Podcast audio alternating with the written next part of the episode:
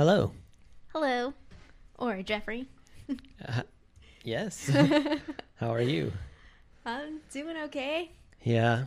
It's it's so hot. I don't understand what's happening. Yeah, I Did think you right now it's 245 degrees out. Did you know there is such a thing called a fire tornado? I saw something Oh about it. my I didn't click on it because was it seems like- like something I don't want to I'd know be about. terrified about. There was the derecho also in like the Midwest last week that had like crazy winds and yeah. It, Also, eh, Death it's Valley looking hit a record 130 It's not looking degrees. good. It is We're not doing looking great, good. y'all. It is not looking good. Stay inside. You look good I though. think that's the theme of 2020. Just stay inside. yeah, yeah. Don't go out. No, that's that's that's bad. You should go outside, but yeah. Eh, within at the right times. at the right times. Yeah. Get some exercise if you can, and Oh, I some can't fresh wait air to when you can. use the hammock when it cools off. Oh, it's gonna be great. Yeah. Yeah, it's really gonna be great. A little bit of breeze, Yeah. some music. It's gonna be very, very relaxing. I am I don't want it to become fall because I like to use the pool.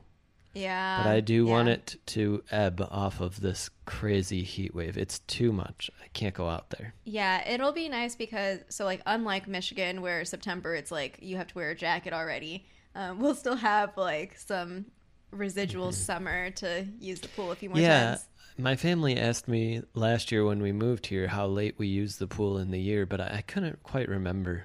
Yeah, I don't know. Maybe into either. October, but not much after that. No, no, Yeah. for sure no. I can't wait for it to rain again here. Yeah. All right, enough about weather. Let's talk about the weather. Complain about the weather forever. What? What are your feelings on snow? snow? Just kidding. Yeah, not much. yeah. Not much. We should just get into it. Yeah, it's gonna be a let's good go. chapter. I feel like Yeah, there's lots of little things that little happen. th- lots of mini scenes. Those are always yeah. tend to be long episodes for us. So we, right. let's hop in. Juan's ready. Turn to page 141, The Flight of the Fat Lady. Today's lesson is called Protected from Harm. There's a theme in this book for sure. A brief synopsis. The chapter begins with the students engaged with Lupin as their new teacher, so much so that Malfoy barely finds any purchase while trying to insult him.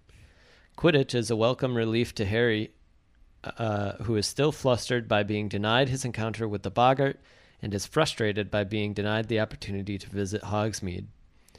During his isolation, Harry encounters Professor Lupin, and they discuss Harry, the Boggart, Lord Voldemort, Dementors, and fear, as well as whether Lupin should trust the potion that Snape made for him.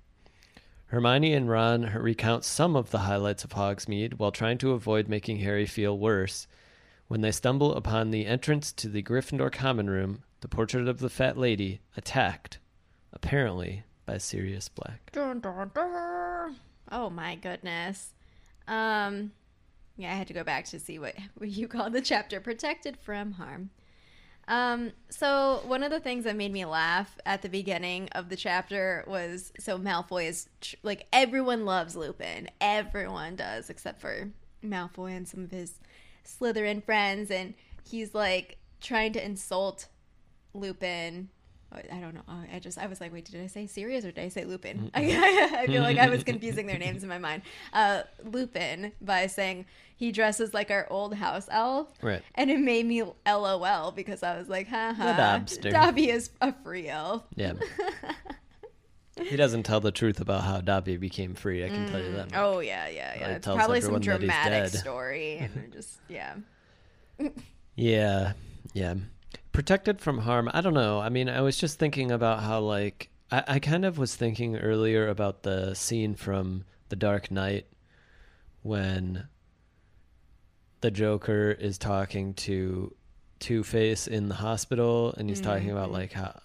Like there are thing there are calculated risks in life, right? And I think that's a big theme that we're dealing with now with mm-hmm. COVID like how do you deal with calculated risks and when does it become like these uncalculated risks need to be acted upon right?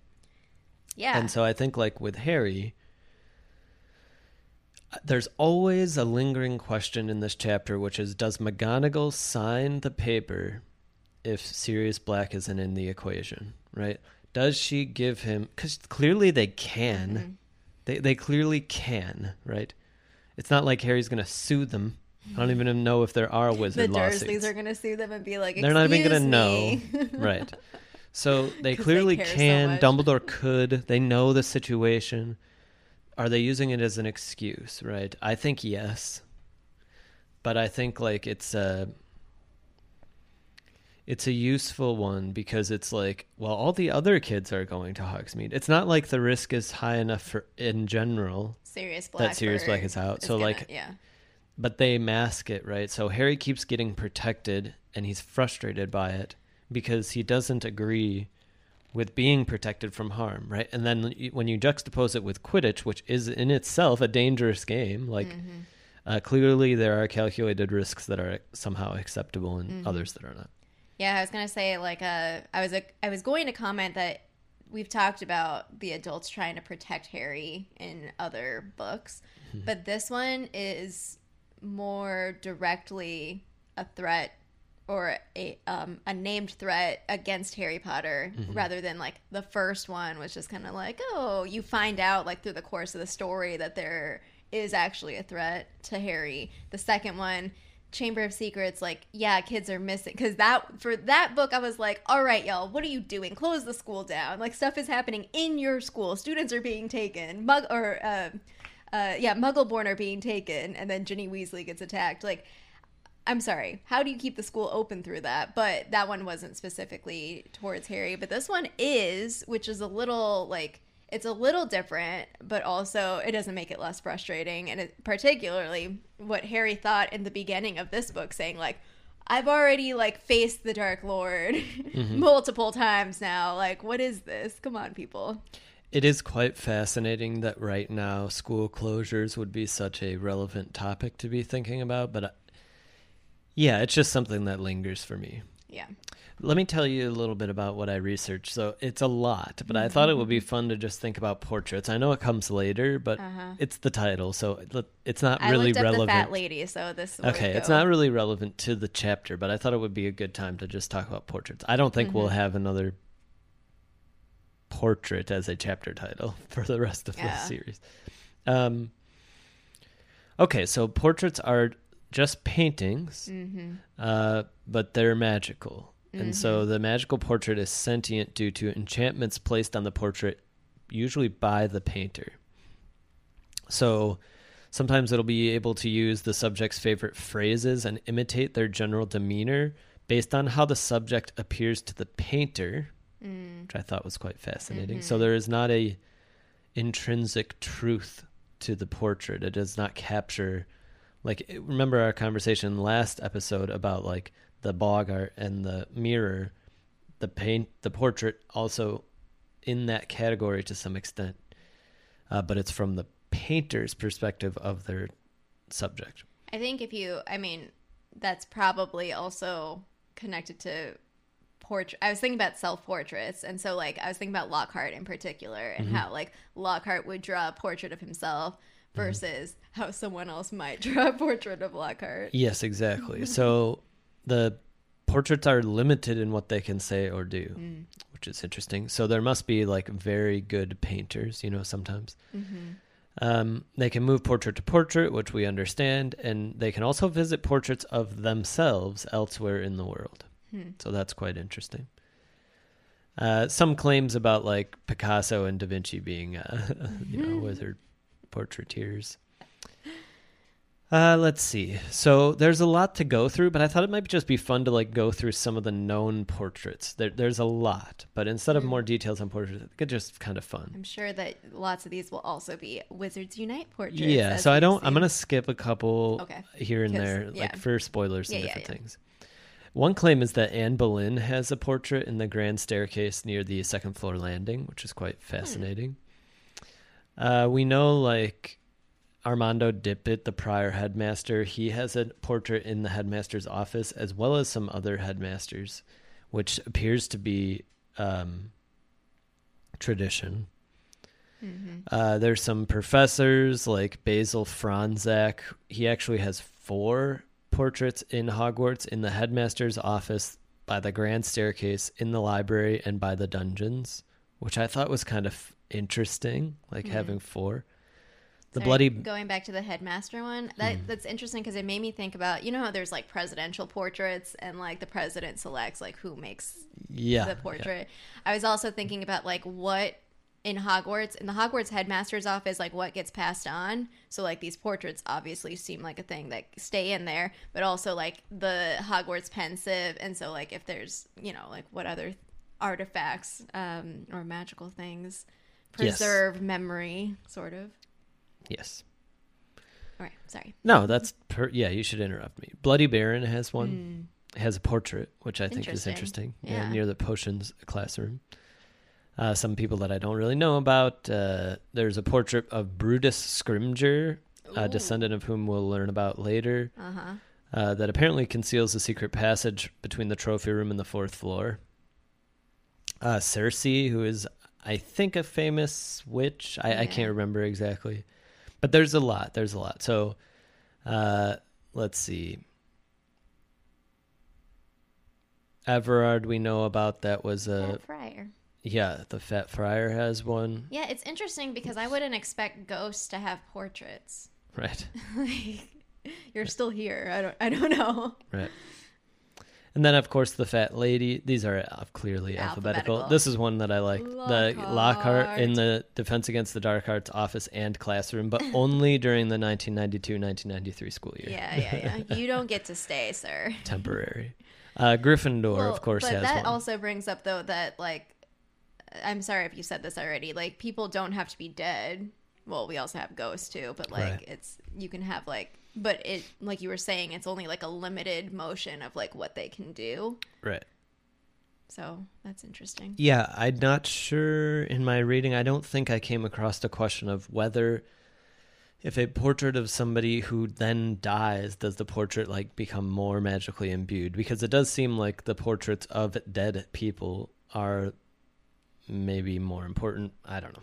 mm-hmm Hard to tell. mm-hmm Uh, yeah, Godric Gryffindor yeah, has some. Ravenclaw, yep. Merlin has one. Mm. Uh, Newt Scamander has one apparently in the headmaster's office. This is the claim. Uh, Nearly Headless Nick, which is kind of interesting as well. Ah, Uh, yeah. Phineas Black, which we'll learn about. Mm. There's some people playing quit. So it's kind of fun because I like that it's such a long list because, especially visually in the movie, we really get a sense of like that, that there's just so many of them, right? Yeah, and so the lines the idea of like them being able to move and like it's really quite fascinating. It's kind of cool. yeah Um, but I really did like the idea that the that the uh, painter had some sort of influence over what the resulting magical portrait was like. I Mhm. really liked that. I really liked that. Yeah. Um, lots of things happen in this chapter. hmm So like we, I feel like it was hard for me to identify like a major thing. I think after I started talking at you earlier today, I was like, oh, this is like I think the major thing that's happening. Although there's several major things that happen, but we kind of have things. we have like little vignettes and setups for so there's a setup of um, Harry going to the fat lady saying the password, going in, everyone's hyped, and then he leaves and she's like, Why'd you wake me up then? But that setup, that moment comes it it's supposed to come back later to cue you of like, oh hey, remember the fat lady? We have this password, even though we've seen this multiple times already. But I think that in the course of that short period of time, that something happened. So I kind of liked that how that was introduced. Um, and then we have this Quidditch inspirational pep talk from Oliver Wood, who's in his last year, and you're just like, even gets Fred and George on I to be serious for a moment. I kind of feel bad because he's like, we should have, we should have had the cup for these last two years. We've been unstoppable Oh, since Harry's been oh here. Oh my yeah. gosh! But he's just that is setting up for something coming um, in the future. Yeah, a little foreshadowing. for yeah sure, but yeah. there's Mhm. there's just like a lot that i feel like the the setups are the it, it's just like a little reminder of like hey uh, remember these things like we, we know what quidditch is we know that there's passwords uh, to get into the common room so um, i'll just go into the fat lady real quick so next to nothing is known about the fat lady's early life or what her name was when she was alive. So we just call her the fat lady. um, she was presumably educated at Hogwarts and sorted into Gryffindor, which makes sense. She's in front of the common room. It's unknown when or how she died, but we know that she was a portrait by in the in the 60s because there and I I didn't get like the exact uh, reference moment to this, but um, Molly Prewett before she was Molly Weasley when she was a mm-hmm. student. She returned to Gryffindor Tower at four o'clock in the morning after taking a late night stroll with her then boyfriend, oh, oh. Arthur Weasley, and they got a telling off from the fat lady. So she's at least been a portrait in front of this mm-hmm. common room since the mm-hmm. 60s when they were students. I thought that was a cute little story. um, and then I pulled a couple of the known passwords, past passwords for this uh, Gryffindor common room. We talked about this, I think, in a trivia question we had on stream before, but the 1991-1992 school year, Caput Draconis, which is Latin for dragon's head, uh, and Pig Snout. Those are I because I, I don't remember if we talked about how often they rotate the password. Just kind of, yeah. Um, but I mean, for security purposes, I would imagine They're about to you would- rotate it more frequently, yeah. Need- so um, we know those for two. That's Harry's first year. In the second year, we only have one known password, Wattlebird. Um, Harry's third year, we have Fortuna Major. That's the one that we currently have. Like when Harry's like, he he goes in, he leaves, and then they're trying to get in, but they can't find the fat lady at the end of the chapter. And then we have I don't know, Flibbertigibbet, Flibber to Gibbet, hmm Oddsbodikins, Scurvy Cur. Those are going to be passwords that Mhm. we'll encounter later this year. Curvicar. Uh, next year, we'll encounter some passwords Balderdash, Banana Fritters, Fairy Lights. There's not really like an obvious theme for me. But remember last time, or last book, we talked about like the Slytherin common room? hmm And what was the password? It was something like, uh, was it pure blood or something? It was something like, so Yeah. Yeah it, i don't know the the range of types of passwords Mhm. that that can exist um I Yeah. will. One of my favorite things is when we find out the Ravenclaw situation, how to get into the Ravenclaw Tower. Many books from now. mm. yeah so i thought those passwords well we have a couple more we have baubles and mimbulus mimbletonia hmm which apparently is the only one that neville was a- ever able to remember hmm poor neville Is that in Hogwarts? Uh, Wizards Unite. uh, it is right. It's isn't it the like prickly? oh plant yes that we return? yes yes Yeah. yes yes it is yes um, Unless I'm mistaken, that's the one. because I think right? it's, but it's a transfiguration. kinda It- looks it like a- transfigures a, person. yeah, like kind of looks like, Looks like a a cactus. like a cactus. Yeah. yeah. Uh, and then the the final passwords that are known in the series are in the 1996-97 year abstinence, dilligrout, and quid agis. I don't know if I said that right, but it's Latin for "What are you doing?" which I thought was an appropriate password, Mhm. and tapeworm. Tapeworm. Yeah, those are those are just some passwords. Did somebody sneak that one into the Wikipedia? no, Who knows? that's funny. Uh, so we had the Quidditch, and then we have this discussion of Hogsmeade, hmm which of course, Harry, poor Harold. Yeah, I thought about doing more Hogsmeade stuff, and we can get into it, but there'll be later We'll chapters to, explore more, to yeah, talk yeah. about it more. Yeah. Um, we also have when they come back. I believe this is when they come. Mm, or wait, maybe not. This there's some time between like the oh it. I think they knew they were going to Hogsmeade on Halloween, so that's when everyone was kind of like excited about it. But then sometime between then and the actual Halloween. Oh yeah, because we have the date October sixteenth. Lavender's rabbit dies. Binky, little Binky. Oh, binks. And it's really interesting the way that the scene is crafted with the dialogue um, of Hermione because when I was reading it, I could feel that Hermione was trying to be delicate in what she was saying. It was a little uh, less intense than the first day of divination class when she was just kind of like dismissive whatever and i think because hermione is also pretty sensitive and knows like okay lavender's crying like this is her pet, but also wanting to offer a what she calls a logical perspective on this, which is you could argue not comforting at all. But it is like it made me think about like dynamics that I've encountered in real life and like not knowing what to do about like This will likely not surprise you Mm. or any of our listeners.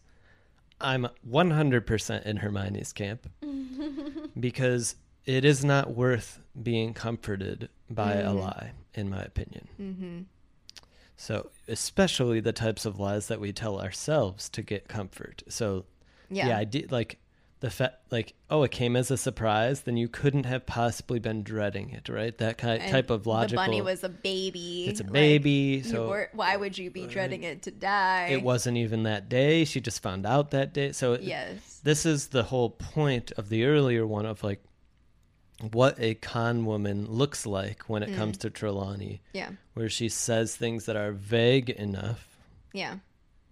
that like You make if you want them to be true, you can make them be true, and if you think they're false, you won't even remember it because it's so vague, right? It's like, Yeah. Yeah. Yeah.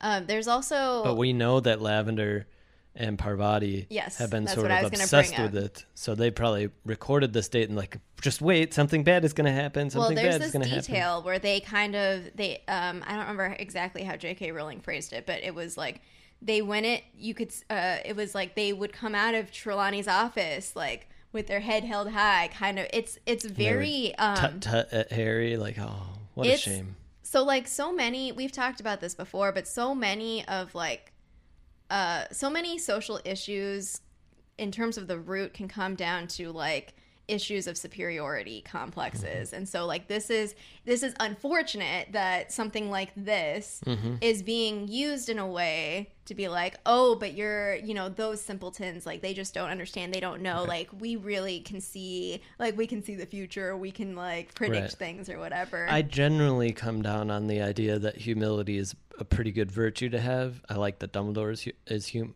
uh, humble, Mhm. but arrogance. You bet you got to earn arrogance. I always think about Michael Jordan. Like, if you're going to be arrogant about winning basketball, Mm. you better be good at basketball. So, like, the arrogance about this type of thing is incredibly frustrating. And that is what I believe they project when they look at Harry like, oh, we know better than you. Like, what a Mm. shame. What a pity, you know, that you're too close minded to protect yourself from these terrible things. Yeah, it's interesting. I was well, yeah, I've been thinking a lot about just one of my things. I think a lot. I overthink. I overthink social interactions. Like I, I pick my. I choose. I try to choose my words wisely, and I. But I think ultimately, one of the messy things I come into is that I want people to, you know, I don't know, embrace the things that they know or are good at or are specialized in. Like, that's great. But for me, like, it should not cross into a point where you make other people feel bad because they can't do those things. This is a little different, but like in a similar vein of like, um, like you can be, or what you just said. So you can be good at basketball, but like, do you need to like rub it in people's faces that you're better or at them? who sort of do you say it to is I think also your Mhm. point. I mean, if it's like other professional basketball players, then like it's a different Right. dynamic. Yeah. and I think like this type of yeah, it's it's very frustrating. I also picked up on uh I did not remember that Ron did this discursive move with Lavender in front of Hermione of like, oh, she just doesn't care about. Don't worry, Lavender. She just doesn't care about people's pets. Okay, so and I was yeah. like, oh, like here's a here's the kindling. okay, that line stood out to me as well because, and this is why I wrote down like the order of interactions that happened. I forgot to talk about Crookshanks and Scabbers. Mhm. That happened before Lavender, Right. and so that was a setup for this line, right. and we'll see that later on in the book. Which I forget. Like it's so.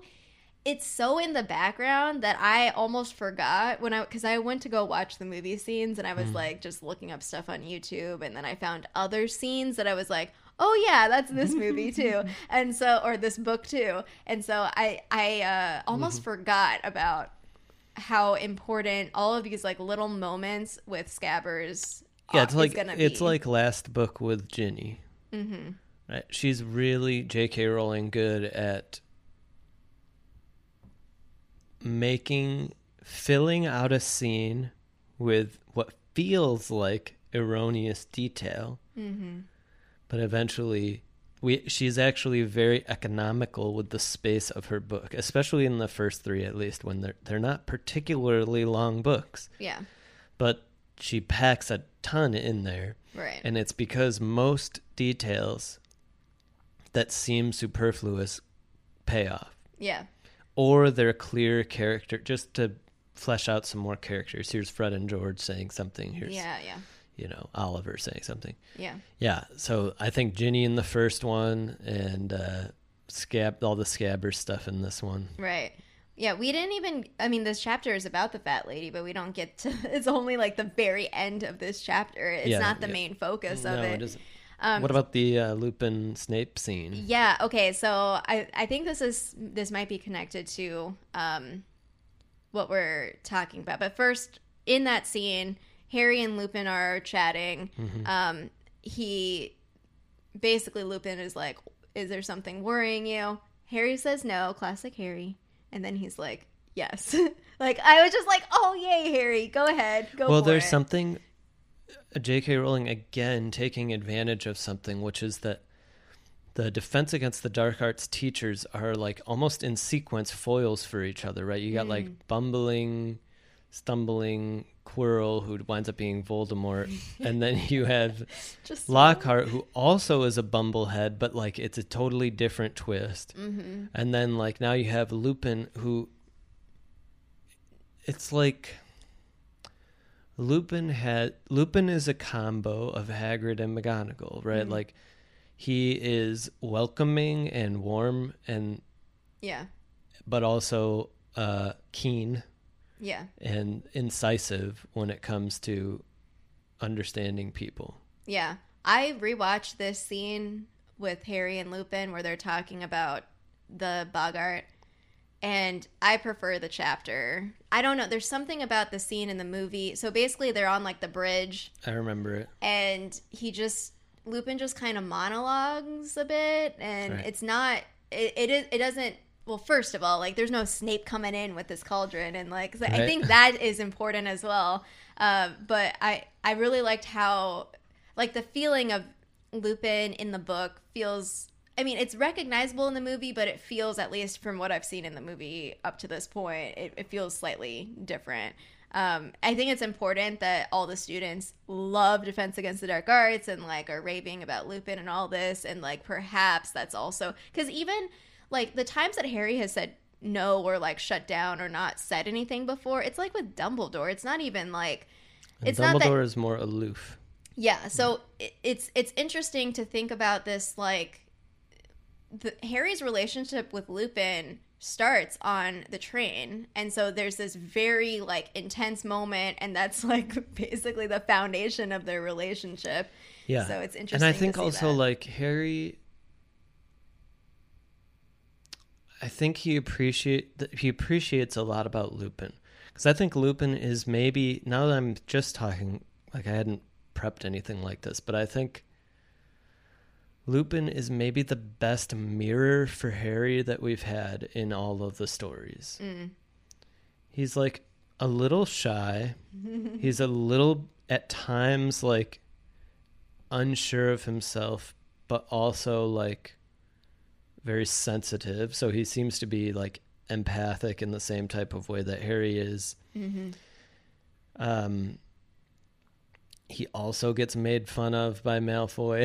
Yeah, but, yeah. but I also think like he is a reflection of the maturity that Harry is probably craving. Harry's Mhm. probably been craving this type of maturity his entire life, right? Yeah. Like this sense of like this is somebody who will watch out for me but won't necessarily sugarcoat things. Mhm. He told him straight up why he didn't let Oh him gosh, face the was- Boggart. was it the wasn't best. a hide. yeah And then he was, it seems to be uh, authentically curious about Harry's thinking about the Boggart of like, yeah, I thought about Voldemort, but then I remembered the Dementor, and Mhm. Lupin's kind of like, wow. And so I think the whole thing is kind of tied up in this idea of like Harry is outgrowing some of the ways that the adults around him are treating him like kids. Yes. Like yeah. he should be able to go to Hogsmeade in his opinion at least. Right. Whereas I think last year he wouldn't have questioned it. Right.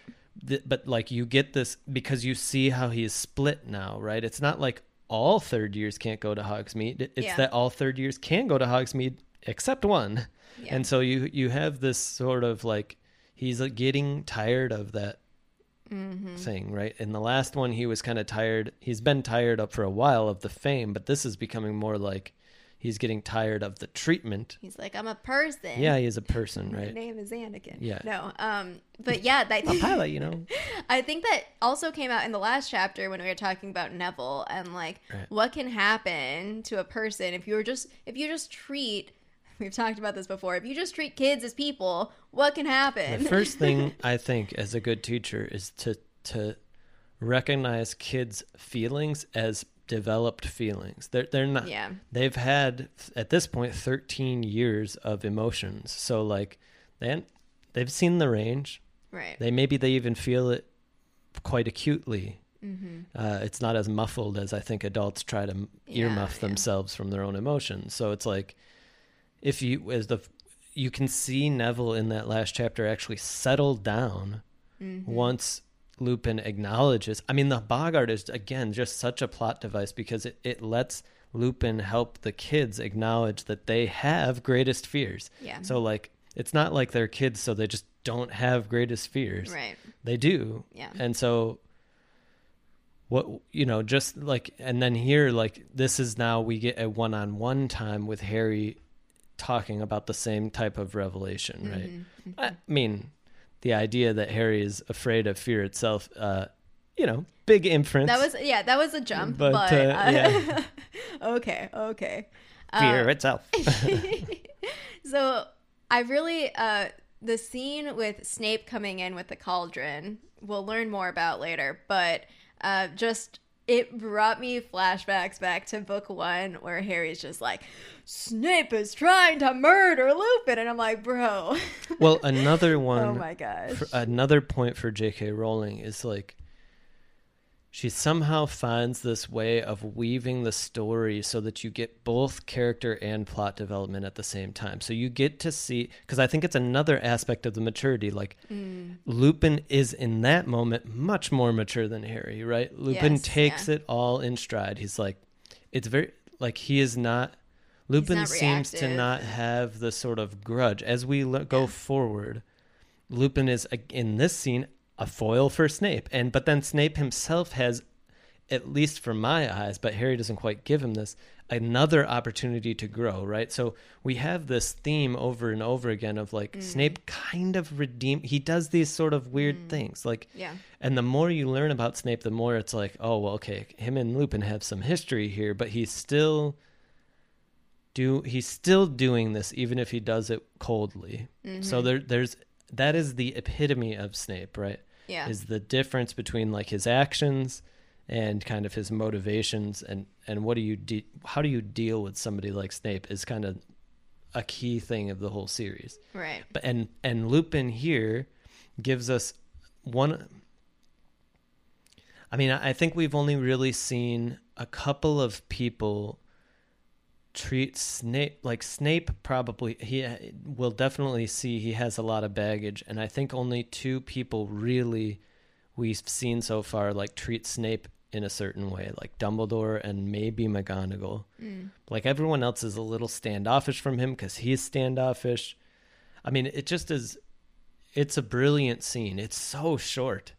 It's like yeah it's there's two actually pages. so i've been like focusing on like the the setups of all these things and the setup for snape here is at the beginning of this chapter when harry's like or whoever i don't know if it's harry's voice or just like third person narrator voice but like all of uh, the kids love the defense against the dark arts they love lupin except for malfoy snape has been like upset ever since the extra cruel lesson and Neville. just like and also kind of like uh yeah that extra the cruel- rumors have flown, but right? but also the other detail that's listed in there is that any mention of Lupin's name, Snape kind of has this snarl, and so you're setting that up and then you have this scene with Harry, and you know that Harry has a contentious relationship with with Snape, and so it's kind of like as you're reading this, especially from the first time, you're like, oh yeah, like something like what is this? It seems completely reasonable. Harry's crazy, you know, connection and being like Snape is trying to poison him. Yeah. But it really reminded me. So I've uh, talked about watching Knives Out. I've watched it three times already because Yeah. I'm uh, I don't know. I was just studying it, so it made me think about. It made me question whether these stories are who done it or following that sort of mystery type thing. It's not exactly. I wouldn't say that it's it's that structure because whodunits are for that genre of mystery is typically there's a crime there's it's it's typically a murder and so you're you're going through different people's perspectives but it is like a uh, it reminded me of you know showing perhaps uh, similar scenes from different perspectives or just the idea of perspective taking and how um, if you paid attention to even the same detail but with a different framing that it would be you would come to a different conclusion. So i mm-hmm. was like i was just in this rabbit hole of that but th- there's no like mystery there's no clear mystery at this point except for where is Sirius Black or What's you the know deal with yeah. So it's not Black? like it's not like a specific who who like we know who it is but we don't quite know like the full extent of the story But it, it, yes, I mean the genre discussion is a great place. Do you have more?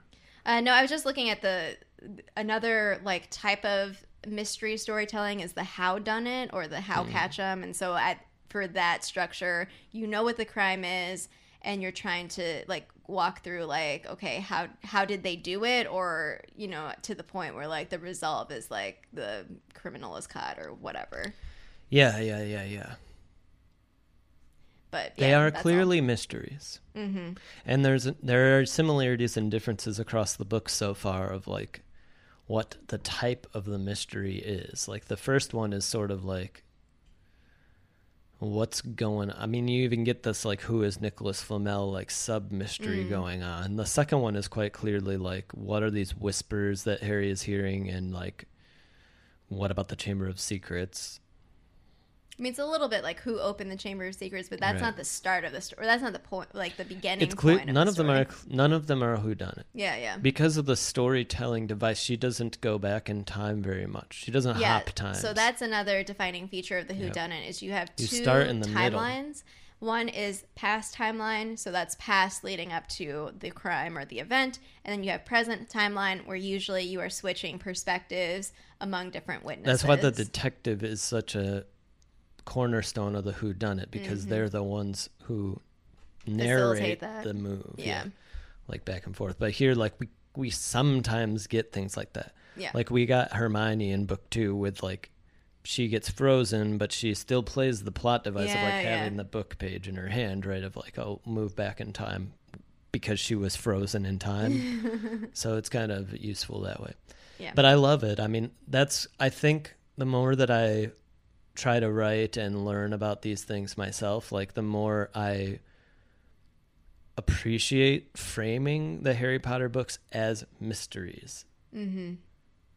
Um quite distinct from like Lord of the Rings, which is a a quest. journey. Well, I mean, I guess you still kind of have like a journey, but it's the the structure of it is yeah. What Hero's you said, journey not a is quest, the character arcs. not a quest where Maybe. you have something like Harry has a clear goal. No, Yeah. that's that, not. I mean, not here. And I Later guess, maybe. Yeah, Later, I guess a vague later, but yeah, I agree. It's just really useful because to me, as a budding writer, like what I am picking up on is some of the more subtle things that J.K. Rowling does in terms of, again, like not she's so economical with her, with her scenes Yeah. and what she tries to accomplish. Yeah, it's interesting. And the reason why I kept talking about setup and then here's like what follows is because all of those setups are like framings for if it's supposed to cue your attention to something Right. like the fat lady and like putting in a password or if it's uh, meant to like give you the tone of something of like Snape is really grumpy these days. Mm-hmm. Like, uh, what does that mean? Yeah, it seems um, simple to say, but almost certainly to write this type of thing, you have to spiral between like what you are trying to set up, like the end, and then how you set it up. And like you kind of, I feel like she must have bounced back and forth of being like, okay, like I need this to happen later. Like this is like, oh, wouldn't it be good if like this Lupin arc with him like being shabby and everything, Mm. like it, can we tie it in with Snape? Mm-hmm. And then she she kind of repeatedly does that. Like who should be who should be the clue giver of all these like Lupin clues? Oh, Snape would be most interesting, you know, because they're good foils for each other and it gives some sort of weird insight into them both. Mhm. But anyway, yeah. Good Yeah. chapter. The chapter ends with we have fl- slash marks on the fat lady's portrait. Can't find her, and actually in the in the book, Peeves is the one who reveals to Dumbledore and I guess everyone else that uh, it's Sirius. In the Black. movie it's Filch. No, in the movie it's the fat lady. They find her, so it's more of like you know I how the movies are more like uh, Yeah, yeah. yeah, yeah. comedy oriented. Yeah, yeah. So it's kind of like all the kids are there. Dumbledore comes up to the staircase, and then um, they the, the portraits I think say like, "Oh, she ran over." Blah blah Yeah, but blah. then Filch sees and then the all oh no, Filch does see. Filch says she's right there. there, right. And then the kids all run up the staircase. Dumbledore runs up, and then she like comes, but. Filch doesn't say it's Sirius Black. He just says "fat lady's there." Right. She is behind like a hippo or some animal, Mm-hmm. and, and uh, in camouflage, and she says, "Oh, uh, the man, whatever." She she speaks kind Eyes of like the cryptically. devil, Yeah, yeah, yeah, yeah, yes, yeah. cryptically, and she says "Sirius Black," and everyone's like, Yeah. "It's like you're at the castle." That's It's a fascinating one. Yep. So now we're getting down to it. Apparently, Sirius Black has been in the in the castle and attempted to get into the Hog, the uh, Gryffindor common room. Yep. And there's still so much more to be revealed in this book. Hmm. So because much more. We have to come back to Hermione. We have to come back to Scabbers. We have to come back to So all- much more. Oh my we are surrounded by things and people that are connected to Sirius I Black, and we don't know. that you said is a good thing because it does come back in waves, and it's kind of like let's revisit this, let's revisit this, and then it- at some point it like kind of tightens to like a point where it's like, all right, all of this Yeah, we know what the scene is, is already. for yeah. a reason. yeah, yeah. All right. All Anything right. else? Nope, that's all I have. Okay. Wan's Wan's ready. ready.